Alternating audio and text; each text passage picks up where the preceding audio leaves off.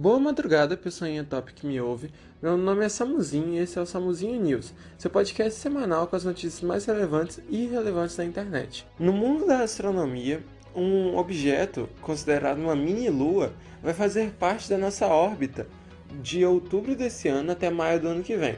O objeto tem 14 metros de diâmetro e provavelmente tem sua origem na corrida espacial, ocorrida durante a Guerra Fria. Sua órbita é parecida com a do pálido pontinho azul, portanto, ele não apresenta risco de colisão conosco, então ele não apresenta nenhum perigo para nós. Já na política, nosso presidente Bololiro discursou na ONU, cuspindo fake news sobre vários temas importantes. Nosso representante falou sobre tópicos como a cristofobia, coisa que em nossa realidade não é tão existente. Além de temas relevantes internacionalmente, com as queimadas e o desmatamento no Pantanal e na Amazônia que vem assolando o nosso país desde o ano passado. Ah, e que também são causas da ameaça ao acordo entre o Mercosul e a União Europeia. Acordo esse que baixaria várias taxas em transações comerciais entre esses dois blocos econômicos. O bilionário Elon Musk, CEO da Tesla, principal desenvolvedora de carros elétricos do mundo, e também da SpaceX, que enviou um Tesla para Marte, sempre se mostrou inovador em suas ideias e cada vez mais elas nos levam a um mundo cyberpunk, um mundo futurístico que se vê em filmes como Blade Runner ou até mesmo Black Mirror, que tem uma pegada mais realista. Nesse contexto, o Neuralink é o protagonista de nossa pauta. Na live do inventor, no dia 28 de setembro, ele demonstrou sua novidade em porcos, com funções como a de um smartwatch como supérfluos o projeto visa solucionar doenças neurológicas, como perda dos sentidos, depressão, ansiedade e até perda de movimento. 1024 eletrodos mais finos que um fio de cabelo compõem o dispositivo e dão a ele a capacidade de ler atividades cerebrais.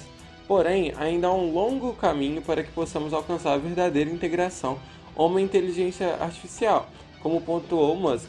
Portanto, percebe-se que é uma tecnologia muito promissora e que pode nos levar a um mundo com menos doenças, um mundo mais pacífico, diminuindo cada vez mais nosso espaço geográfico, tendo começado no espaço, depois no mundo, depois nos Estados Unidos, onde é o, o Elon Musk trabalha.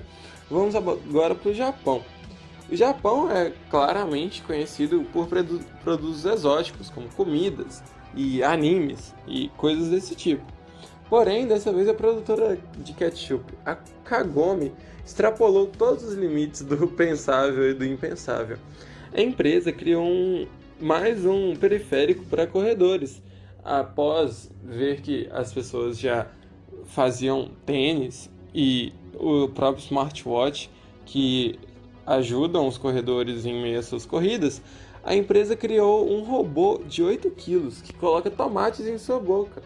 O tomate que é um, um fruto muito, muito, muito nutritivo, segundo o CEO da Kagome. Capaz de, armazenar seis tomates, o Tomate Tron, marca registrada criada literalmente agora por mim, ao apertar de um botão coloca um tomate na sua boca.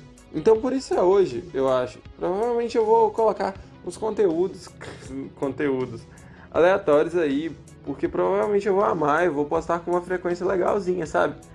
Obrigado por me ouvir, se você foi uma das três pessoas que ficaram até o final.